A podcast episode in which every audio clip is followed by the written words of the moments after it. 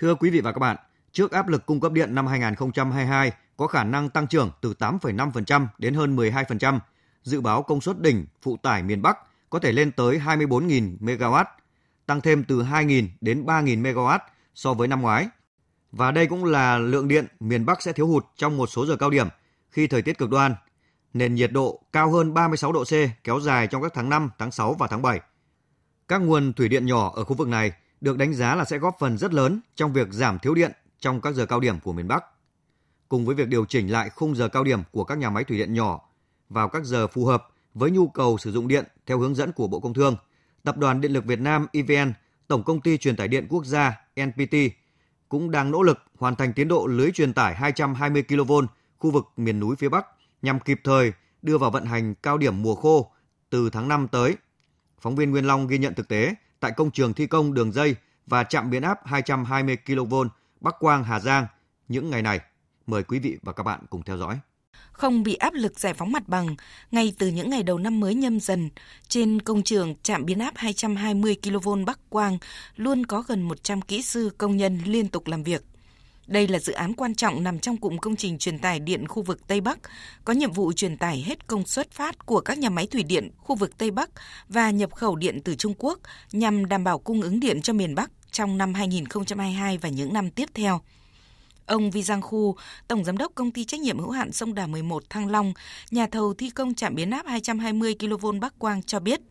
Đến nay, dự án đã thực hiện được trên 80% khối lượng công việc. Đơn vị hiện đang hoàn thành nhà điều khiển, hệ thống hạ tầng trạm và các ngăn lộ và triển khai các thủ tục để bàn giao cho đơn vị thí nghiệm để có thể đóng điện trong tháng 3, sớm hơn kế hoạch đề ra là hoàn thành trước 30 tháng 4. Thực ra đối với công tác làm trạm thì những khó khăn về mặt bằng thì không có nhưng mà có khó khăn về thời tiết và khó khăn về tình hình dịch bệnh đấy thì là chúng tôi có hai cái khó khăn chính như thế thì chúng tôi cũng phối hợp rất tốt với địa phương và tôi cũng cho rằng là Bana rất là phối hợp tạo điều kiện cho nhà thầu từ tiền vốn cho đến à, các cái điều kiện khác để nhà thầu có thể là, là, là đủ điều kiện để cho quân triển khai.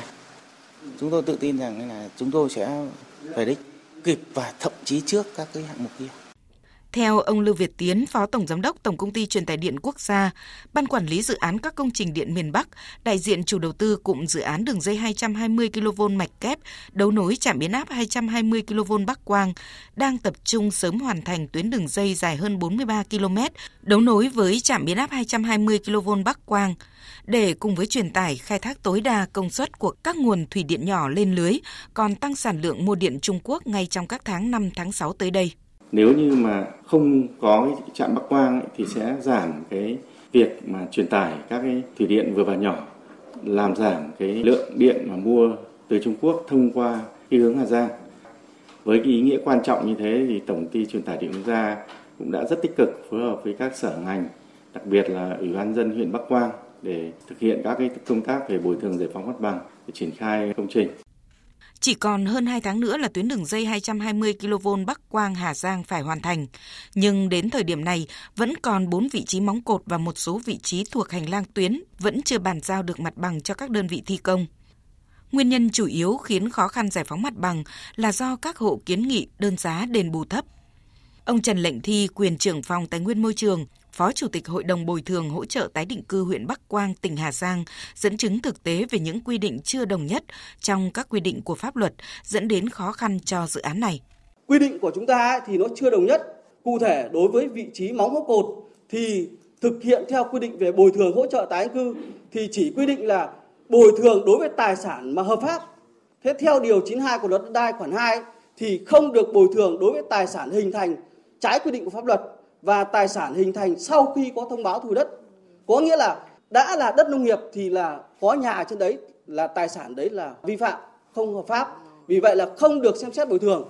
Nhưng đối với cái tài sản ấy nằm trong hành lang đường điện, kể cả là trên phần đất nông nghiệp không đủ điều kiện bồi thường về đất và chưa có cái biện pháp ngăn chặn của cơ quan nhà nước có thẩm quyền thì không được xem xét bồi thường nhưng được xem xét về hỗ trợ. Như vậy thì là nó chưa thống nhất cái nội dung này. Tại buổi làm việc mới đây giữa Ủy ban Nhân dân tỉnh Hà Giang và lãnh đạo Tổng Công ty Truyền tài Điện Quốc gia, ông Hoàng Gia Long, Phó Chủ tịch Thường trực Ủy ban Nhân dân tỉnh Hà Giang, yêu cầu huyện Bắc Quang và các đơn vị thi công phối hợp ra soát từng vị trí móng, từng hộ theo đúng quy định của pháp luật và phương án bồi thường sẽ áp dụng theo hướng hỗ trợ người dân ở mức cao nhất. Ngày 22 tháng 2 tới đây, ông Hoàng Gia Long, Phó Chủ tịch Ủy ban Nhân dân tỉnh Hà Giang sẽ trực tiếp khảo sát các vị trí vướng mắc cụ thể tại hiện trường nhằm tháo gỡ khó khăn trong giải phóng mặt bằng, đảm bảo tiến độ bàn giao các vị trí móng cho đơn vị thi công vào cuối tháng 2, đưa công trình về đích đúng hẹn, khai thác hiệu quả nguồn điện từ các công trình thủy điện nhỏ trên địa bàn, cũng như tăng cường nhập khẩu điện, góp phần đảm bảo cấp điện mùa khô ở miền Bắc ngay trong tháng 5 năm 2022 này.